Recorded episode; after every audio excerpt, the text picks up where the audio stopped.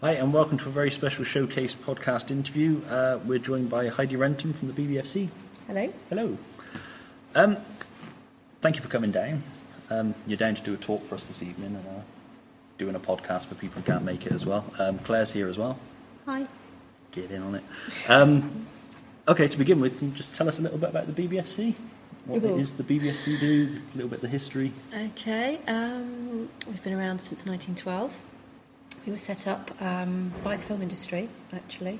Um, local councils used to uh, classify film for their regions, and that led to quite a few discrepancies in uh, decisions. Um, so the film industry thought it would be good to have a consistent decision-making body set up. So we were incorporated. Um, we're a non-profit making organisation, and um, we basically decide age ratings for film in cinemas and DVDs, Blu-rays uh, for retail. And we have a voluntary service for online-only works, streaming, downloading, that kind of thing. Right. And um, how's the role sort of changed since there was a period of controversy of censorship sort of thing? How's it changed since then? Is Yeah, um, these days we work very much in cooperation with the public. I think it's probably best to say. Um, since late 1990s, early 200s, we've actually published a set of guidelines which um, we didn't used to have, Yes. which is produced in consultation, huge public consultation um, exercise. Um, everything from you know focus groups, one-to-one interviews, and of course nowadays online surveys, um, gathering views from anything up to 10,000, 11,000 people, and then distilling that and overlaying it with um, decisions from people who specialise in different areas to do with things like child development, child psychology, um, or who look at specific areas, research into things like how people consume pornography, that type of thing. Um, and then from that, we distill the guidelines, and then we work to that really. So we're working very much in step with the public. So that's probably the biggest change. Um, the other significant change was uh, we changed our name from the British Board of Film Censors, which we were until the um, mid 1980s, to the British Film Classifiers, and that very much denotes the kind of change in focus from looking to see what shouldn't be shown Yes. to looking at where to place within a developed classification system a particular film. So more for guidance than telling people what's good or not good for them to see. Um, so I think that's probably the two of the biggest changes. yeah, I recently did one of the surveys on the website. Oh, good. There was one not long ago, so and I posted yes. it on our page as well for other people that to. And that's brilliant because, um, you know, with people being so much more, um, you know, au fait with, with using the internet, um, it's much um, it's much easier for us to get a wider spread of views and make the guidelines that much more reflective of the wider population. Um, so yeah, what you contributed to will come out towards the end of this year as the 2013 guidelines, which will take over from 2009. We do it about every four years, and then we'll work with those for the next three or four years. And there shouldn't be significant changes. You just sort of see slight trends in difference of opinion, perhaps between the categories. Um, last time, for instance, the last guidelines, people were more relaxed about, say, depicting soft drug use at 12A. Obviously, not endorsing it, but you could actually show it and show it as part of a lifestyle that some people had, rather than um, keeping that exclusively to 15 and above. Um, people became more sensitive and, and told us very vocally about the issues of discrimination in all its forms, not just racism, which is obviously something that's been um, people have been aware of for years. Um, but you know, dis- discrimination against disability and gender, etc. So that was something that we took and sort of beefed up into a separate section of its own to encompass all of those types of discrimination. People were quite becoming quite concerned about in the more junior categories, particularly.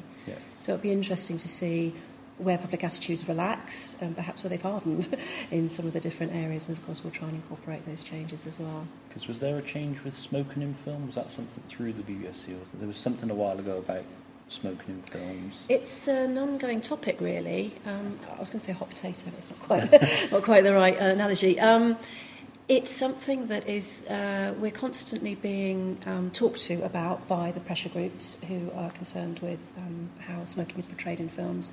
And they've also talked to quite a few local authorities. It's something I'll be covering in my talk, actually. Um, because at its most uh, extreme, there's an argument from pressure groups, anti-smoking groups, saying that they would like all films that show smoking to be at 18, which obviously we work in a more nuanced way in that we take into account context. Obviously, that context is king for us. So, you know, who's doing the smoking? Is the film even aimed at children? Yeah. Um, you know, is there an element of glamorisation? I mean, a lot of films that I classify these days, there's always a moral tale built into any sort of, you know, alcohol consumption, drugs consumption, pretty much up until 18. There's, um, it, it's not glamorised or glorified in the way that perhaps some people might think it is. Yeah. Um, there's nearly always, there's a film with Robert uh, Pattinson, Remember Me, which I think is a 12A film. And he, you know, he's quite a glamorous figure. He appeals to a lot of young women, for instance, and he smokes constantly throughout the film. He is meant to be 21 in it. But then he's got a little sister in it who's 11 or 12, and throughout the film she's on at him. You promised you'd stop smoking, you know how bad it is for you. So the film provides its own kind of voice of conscience or counterbalance. So it doesn't tend to be particularly an issue for us these days. It's, it's a bit like the life on Mars thing. Yes, exactly. Gene Hunt could say the things he said because you've had Exactly. John Simm there to tell him it was wrong. Absolutely. In fact, if we get around to it this evening, I've got a clip of a homophobic rant and Alex firmly putting them in their place with, with modern standards, Yeah. basically. I mean, you know, works that we get through that it is arguably glamorised in, you know, the sort of lovely 1940s movies where women all had long cigarette holders and wafted around smoking, looking cool. Um, they're from a different era and children aren't going to connect with them in quite the same way. Um, and people didn't know they were of their time. People didn't know the dangers like they do now. No, that's it. So um, the new guidelines wouldn't affect, say, like Casablanca or something like that, where there's No. smoking in it. It's We ask ourselves, particularly when it's smoking in films, is this film aimed at or going to appeal to children? Um, and if it's not, then you know, obviously we treat it in that context. And if it is, is it the sort of hero figure that's doing the smoking, or you know, the heroine figure, the one you're meant to empathise with, or is it the baddie? You often find lots of baddies in film smoke. So again, you've got a kind of. Somebody asked me from an audience once, um, was it okay as long as you demonised people who smoked? yeah. Um, and I suppose that's one way of looking at it.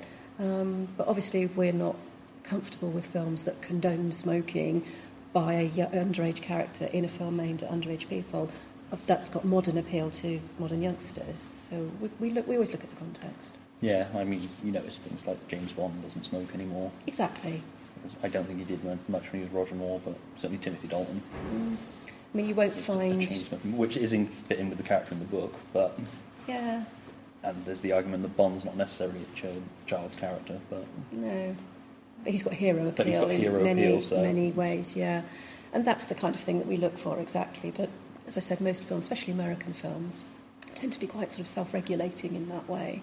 Um, that said, it is something we are looking at in the guidelines, and we're also looking at um, consumption of alcohol within films by young characters, teenage characters, in these party situations, just to look at what messages are being received by people who watch those and whether parents think that they might be dangerous or not. with the film industry, because there seems to be a trend at the moment with like Taken 2 and the most recent Die Hard film, where they go for a 12A certificate in the cinema and then release harder on there turned on the top of the box, the Mm. harder cut. Um, when it comes out, um, how much involvement do the film industry, do they send it to you and then it's suggested the cuts to make to get that certificate, or do they send you a cut down version? Both, really. Um, often those films will come out in America first, often they're, they're American films, um, and they'll be aiming at the PG 13 market, which is their, I suppose, they see it as the equivalent to R12A.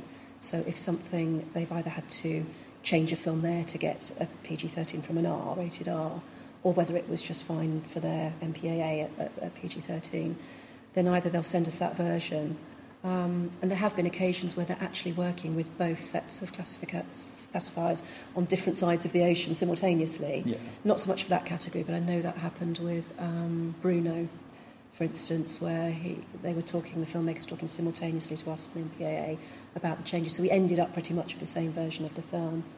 Um, however, quite a few uh, films that we do get over, you know, 12A is the most commercial category in lots of distributors' eyes, so they're often keen to get that. Um, and then we will obviously measure it against our what our public think is acceptable at that category, regardless of what the American public thinks. Um, and there are differences in public attitude and appetite for things like sustained levels of threat and terrorisation at PG-13 that are arguably higher in the American market.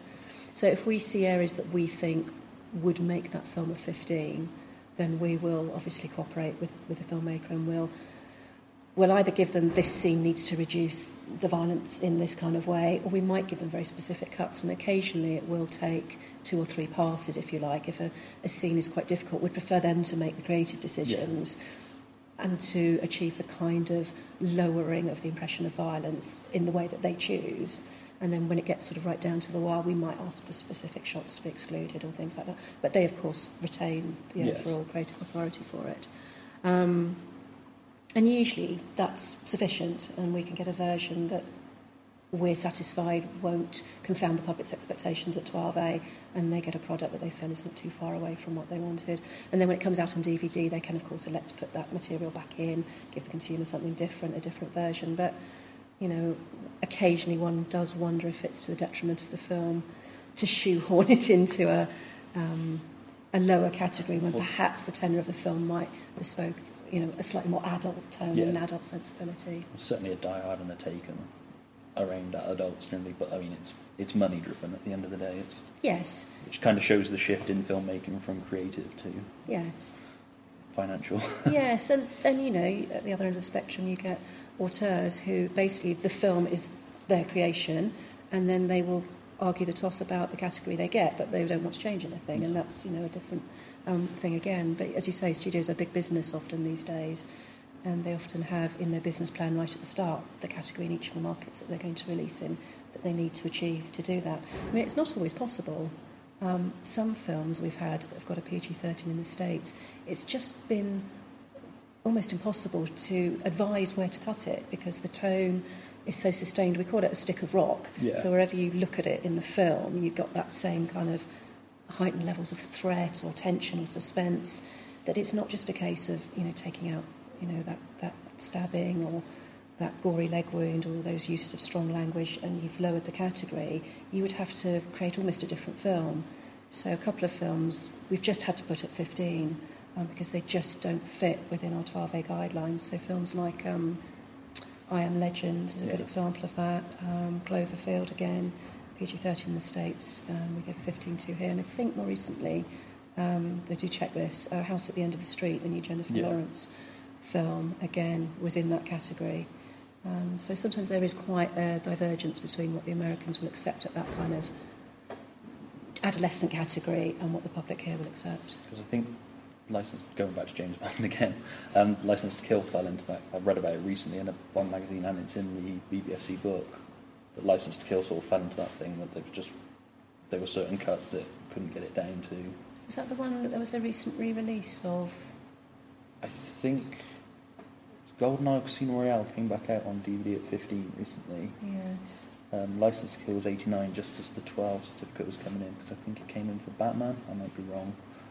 It is. that was yeah. the first 12, I think. Yeah, and I think Spider-Man was the first 12A. So comic books. We had a podcast recently that focused on a lot yes, of Bond films, yeah. as you know, and I know that there was mentioning that, that there was one scene, but I can't forgive me, I can't remember the film where I think Bond strangles a woman with her bikini top oh, or yes, something that was, like um, that. Diamonds Are Forever. That's they right. reappraised it and gave it a 12 That's instead right, of the PG. Rather than the PG. And, and when I read that, because I've seen my grandparents showed me that, and that was one of the ones I watched, and I couldn't think of what it would be. Mm. And then once I, they said that it was because he was strangling the girl with the bikini yeah, top. Yeah.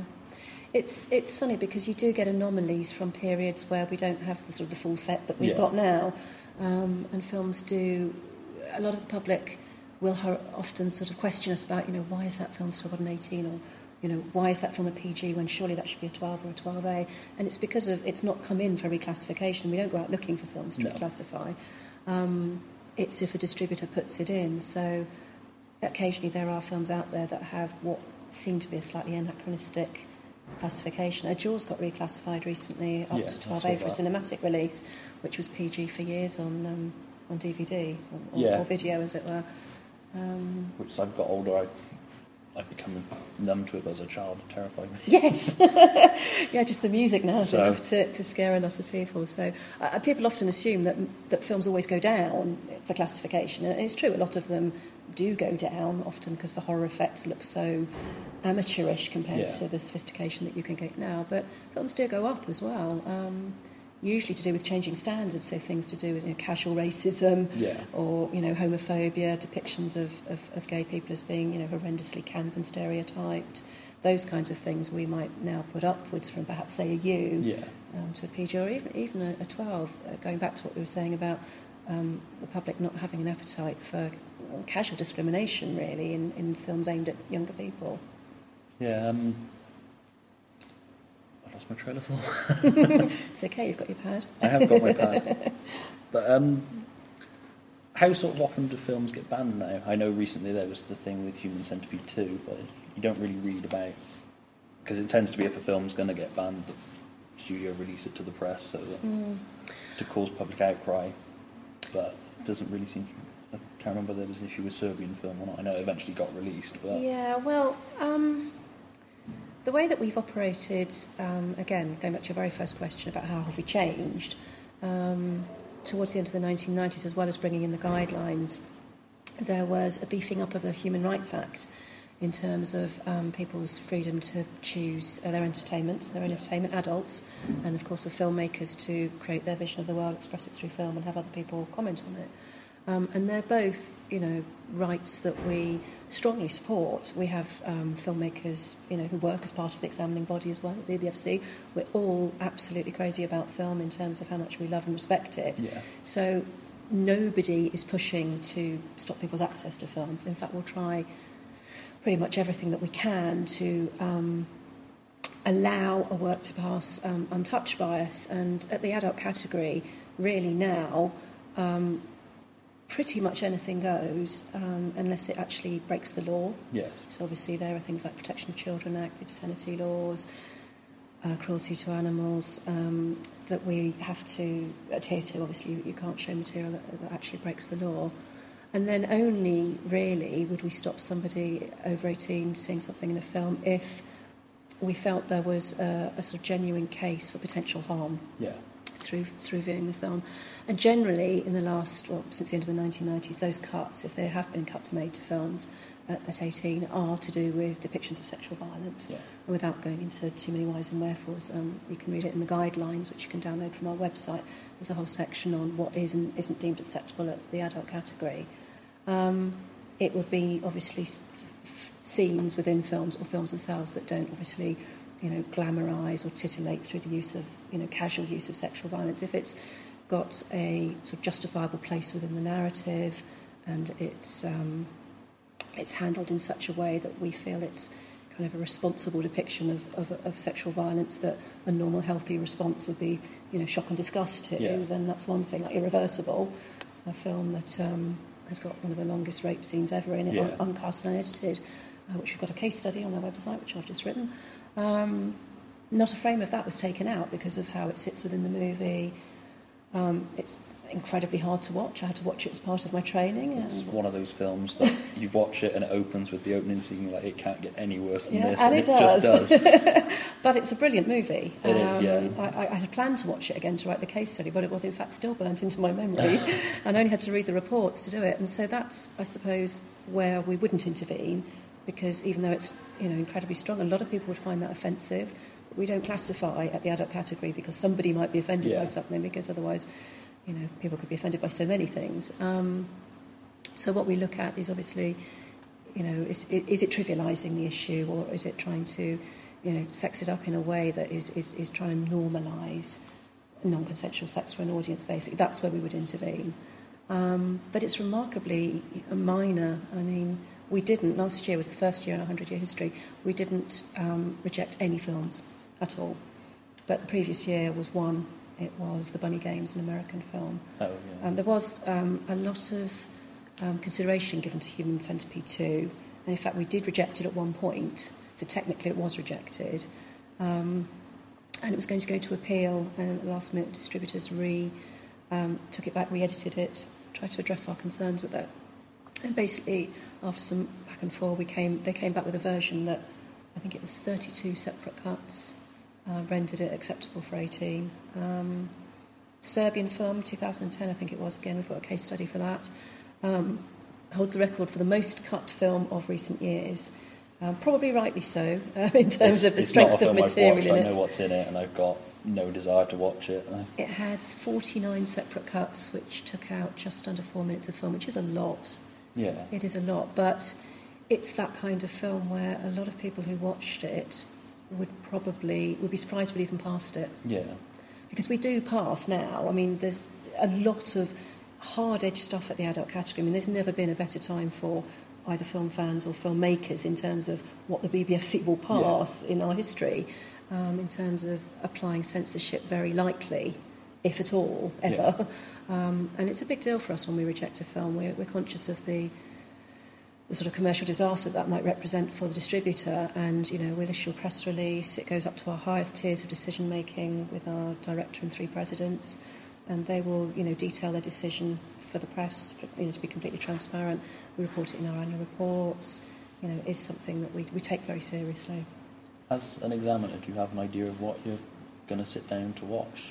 Or the day before only but if you were doing a Serbian, if it was your job to classify a Serbian film, Mhm. do you know what you're going to be watching when you sit down to watch it? Would you just have a title and a brief description, or Um, the way that it works is when uh, we, we know the afternoon before the next day that what, what we're going to be examining, and we basically get given about six hours of you know material to watch, and it could be anything from episodes of I don't know um, CBBC up to a Serbian film, or even R18 restricted Yeah. 18 works as well. Um, often we'll know about a film ahead of time just because of its reputation, and certainly Serbian Film was one of those. Um, it had been mooted at various film festivals, although it hadn't actually been passed anywhere in the world at the point that we saw it. Um, often films are released in America before they come here, so I did Django Unchained earlier this year. It had already been given, I think it was a rated R in the States. I obviously know Tarantino, I know Yeah. what kind of work he does, so you already start to form a picture in your mind of what's coming. But we do get a lot of films that, um, especially from foreign markets, that we know nothing about. We just get a title. Um, sometimes it's not even on Internet Movie Database, or it's under a different name, yeah, or it's there, but it's literally got the date it was released and who the three stars are, none of which you've ever heard of. yeah, Um, so it, it, it varies completely. Um, sometimes you're really pleasantly surprised. You see an absolute gem that you just would never have normally seen. yeah, Um, and other times it's it's something and it's you've, you've known it's coming for a year or whatever. I mean, all the stuff coming out of Cannes, obviously, all those names will be recognisable when they get distribution here. Some of which we're, we're looking forward to quite eagerly. So, yeah, it varies. It really does. So you couldn't, knowing the themes of the films, that, like for example, I have, have strong issues against violence against children in film. Not issues. I wouldn't say people should watch the film, but it just wouldn't appeal to me. I Mhm. wouldn't be able to watch it. It would stay with me for a long time. Do Mhm. personal sort of inflections towards a film come into it? Can you say, I'd rather not watch that film? Can I have Dino Rises instead? Or, Um, for example. I mean, part of the role is that we accept to do to watch anything. yeah, Um, it's quite a rigorous um, interview and selection process where you do, in fact, part of the of it is that you um, you spend a day watching a variety of material from the in- you know innocuous to the you know to the rejected, and then writing reports on it. So you're aware of the kinds of areas that you're going to have to touch, and you have to be fairly um, strong-stomached. You have to be fairly objective and sort of put your personal views to one side in many ways. Um, obviously, we watch it with a slight objectivity because we're making notes throughout it, yeah, um, and we're, I suppose, analysing it as we go in terms of has that just moved that upper category, yeah, and so to a degree you can be distanced from it. Of course, afterwards, when you're lying home in bed trying to get to sleep, sometimes things can play on your mind. Um, we're not generally encouraged to not watch something at all. Yeah. But if we're feeling disturbed by something during the course of watching it, for whatever reason, and it might not be just because it's gory or horrific, it might be because you're feeling ill that day, or you've had an elderly relative die and it's a family drama in which somebody has a terminal illness, you might just feel quite upset about that, or a pet dies, and it sounds ridiculous, but your personal circumstances may affect it, so you're allowed to what's called abandon a viewing. yeah. Um, obviously, you try not to do that too much, else No. you wouldn't really be, be doing your job. Um, I think it's happened to me once, maybe, something that I saw. Um, you have to you have to steel yourself, and you you know we try and um, consume it, uh, consume it, enjoy it in a way that I, we would if we'd chosen to do Yes. it, you know, at home. But obviously, um, you, you can't do it exactly like that. So maybe we're slightly less effective Yeah. from it in that way. But of course, we're always trying to think about what the the person watching it at, you know, in the cinema or on DVD will actually think. So we try, it's a bit of a balancing act sometimes. You do see things that upset you and affect you. Um, but I suppose a lot of jobs have that. My husband's a paramedic and Yeah. he'll come back with things that he probably wished he hadn't seen or got involved in. It's just kind of, it's balanced out by Yeah, seeing really great things as well.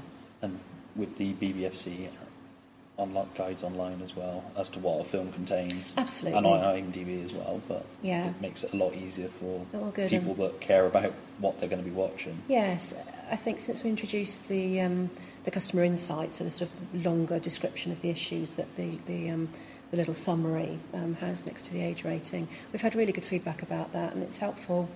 It's helpful for um, people assume it's just kind of parents, you know, Yeah. that they want to know about things that might upset their particular child, because of course you can you have to be quite general across all the age categories, but particularly with children, you never quite know what's going to really upset your particular child. Or, you know, we wouldn't, but you would. So it's it's useful in that respect. But for older people as well, you know, not everybody wants some of the images in their head that we pass at Yeah. at 18, say even at 15 sometimes. So just detailing a little bit more about things to do with the theme and the tone of a film can be very helpful for people making choices, you know, even when they're old like us, kind Yeah. of thing. I mean, with my son, he gets very upset if babies are in danger. He watched Ice Age. It was the first time I realised it, and because the baby thought something bad was going to happen to the baby in Ice Yeah. Age, Yeah. he got upset, so we had to turn it off. So I've always got that in mind Yes. when I'm picking films for him to watch now. Yeah. And like I say, the app's a godsend for that sort of thing as Oh, well, good. for him and for me. Yes. So- you've always got it to hand when you're in the, you know, cinema or whatever. You can choose between two different films on the basis of it. Yeah. But yeah, and it's spoiler free as well, the BBFC one. Oh, well, thank you. You're, So, you're, you're which- selling us beautifully. Which is good. we try not to because we we're film fans too, and we, you know we try not to give away the end. It's difficult when sometimes the main issue is tied up with the denouement of a film, trying to sort of skirt around the issue. But you know, if, if for instance, say it features a suicide, which is Yes. you know you know obviously a very um, sensitive area, um, you know in that sort of particular. Uh, for that issue, we get um, regular briefings from the Samaritans about how suicides are depicted within Yes. films and the sort of things to look out for in terms of um, what might affect a particularly vulnerable viewer. So we'll always try and mention it if there are suicide references or even a suicide scene, and that can be quite tricky without, you know, sometimes giving away a plot. Yeah. So I imagine whether it's glamorising as well. like, Of course, all of those, all of those issues, a lot of which I'll be covering in my talk. Um, I guess so. For anybody that sort of is interested in becoming a BBC examiner, what sort of do you need qualifications? Do you need to work within the film industry? How does it work now? I know at one point you sort of worked up through. In the olden days, you sort of worked up through. I've lost my word now. the hierarchy. The hierarchy. that's it. Thank you. Um, it's true. Uh, a couple of people who are quite senior now have joined um, sort of more admin-related departments. Um, it's open to uh, any member of the public to apply when it's advertised, which I think is good. It's, it's how I got my role. Um, there are other countries around the world where people who age rate films are invited to join Yeah. the relevant board. So the fact this is open interview, I think, is, is the way it should be. Um, my colleagues and I have all got quite different backgrounds actually and quite uh, different um, career experiences beforehand. Um, the only things that we ask for is that uh, are that people have, have worked somewhere at least five years beforehand. Yeah. So we don't kind of take people who are very young, straight out of college or out of academia, because some life experience is obviously an asset. Um, but I mean, my background's in marketing, um, I do copywriting, and I work with people who've had such varied careers as journalists, teaching, um, lawyer. There's a lawyer. Uh, somebody used to run a cinema. Um, one of my colleagues used to be a games developer. So really, an ability to express yourself, um, both obviously in writing and, and Yeah. verbally, uh, to justify the decision that you're going for is, is important. Um, uh, but really, that's about it. Really, obviously, a deep knowledge and love and interest in film and, and media of all type. Really, um, is is very useful. Uh, but sadly, there are very, very few examining jobs. Yeah. Um, and the people that do them uh, uh, enjoy them, and so vacancies don't come up as much as obviously a lot of people would, would No, probably yeah, like to see. kind of a job that once you're in, you'll You, yeah, it's it's hard to think of what else. so- Yeah, you might want to do from there. So yeah, that's true.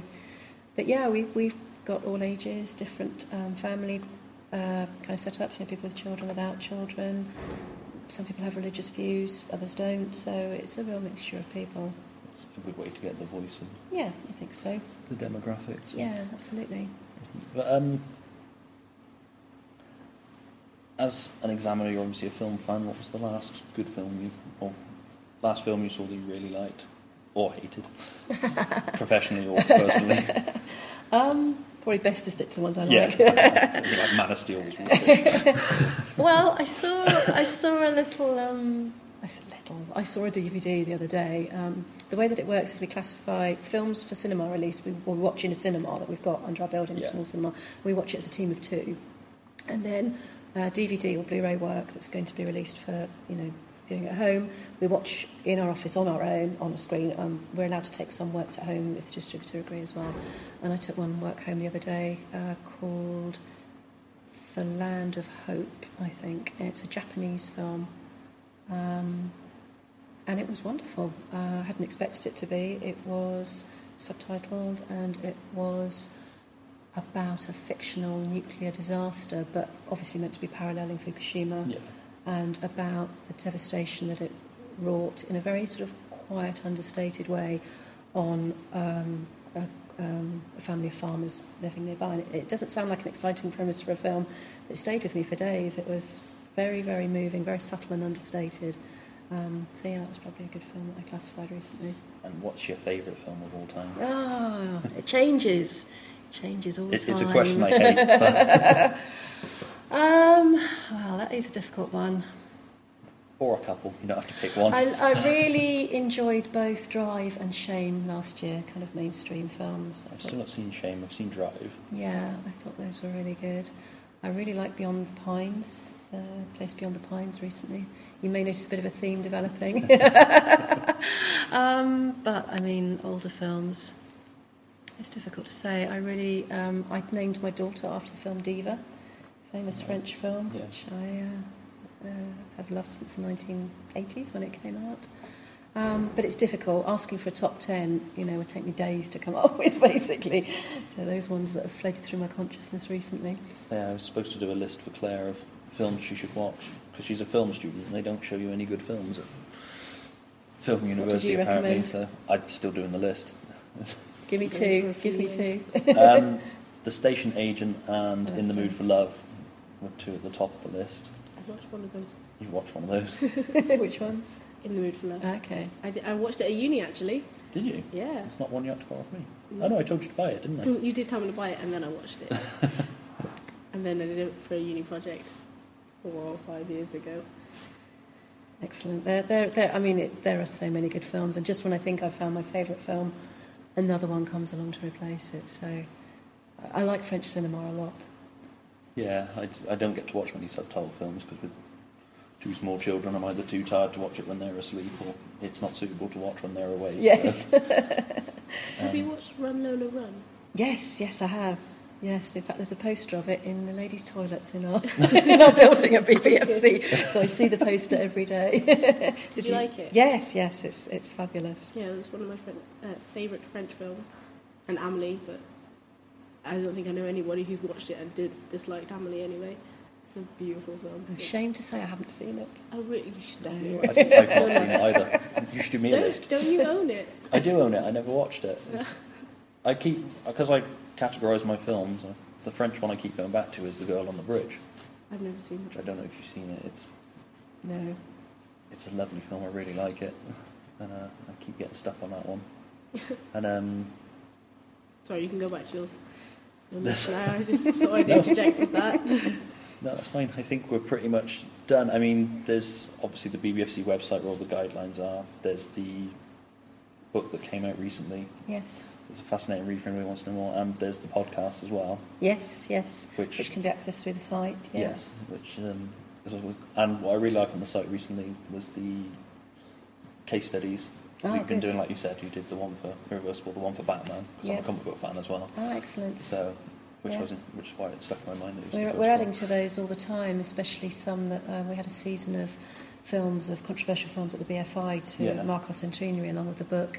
And so some case studies for the programme notes for that um, are gradually being fed on. Um, things like um, No Orchids for Miss Blandish, Shock Corridor. If they're not on now, they'll be coming on very shortly. But no, so those are really interesting, especially if you're into film or film studies sort of thing. They're definitely worth reading. If you sign up to Twitter to follow us on Twitter, then when we put new case studies on or new material on the website, we'll announce, we'll tweet about it, so you know to go and look for what the new material is. Yeah, I do follow you on Twitter. Yours is one of the few I check. Twitter at the moment seems to be shouting into a room full of people shouting. So I have a couple of people that I generally keep checking to see what they posted recently and that. But um, Excellent. Like I say, the podcast really goes well, which, like you say, they're available through the website. The one on imitable behaviour, Oh yes, their most recent one. found Yeah. interesting. Which the Rocket Man thing with the yeah, yeah, kid in the washing machine, which they played the clip, but you couldn't see it, obviously. So it sounded like a really, yeah. a really sweet opening to a film until you realise that it's a kid sitting in a washing machine. yes. Which I think they Um, said the issue with that was that he wasn't. His parents didn't tell him off No, afterwards. no, it's it's obviously quite a dangerous pursuit, as you It's- as a yeah, it's a father would know, strange- to encourage. He plays a little astronaut going around in his washing machine, and um, it's implied that his mother can hear him call for help, which Yeah. I, I doubt you would. Um, and also, she, yeah, she doesn't tell him how dangerous it could be. She just thinks it's cute. Yeah. So yeah, that was something that wasn't suitable in a U film, or only even a PG film. No. So um, those are the kinds of things that we look out for in junior films, where behaviour that kids might copy that's not, you know, consequences aren't shown. Um, that's that's called a cut on harm grounds often. It dates back to the Back to the Future thing of originally it was going to be a instead of a DeLorean it was going to be a fridge.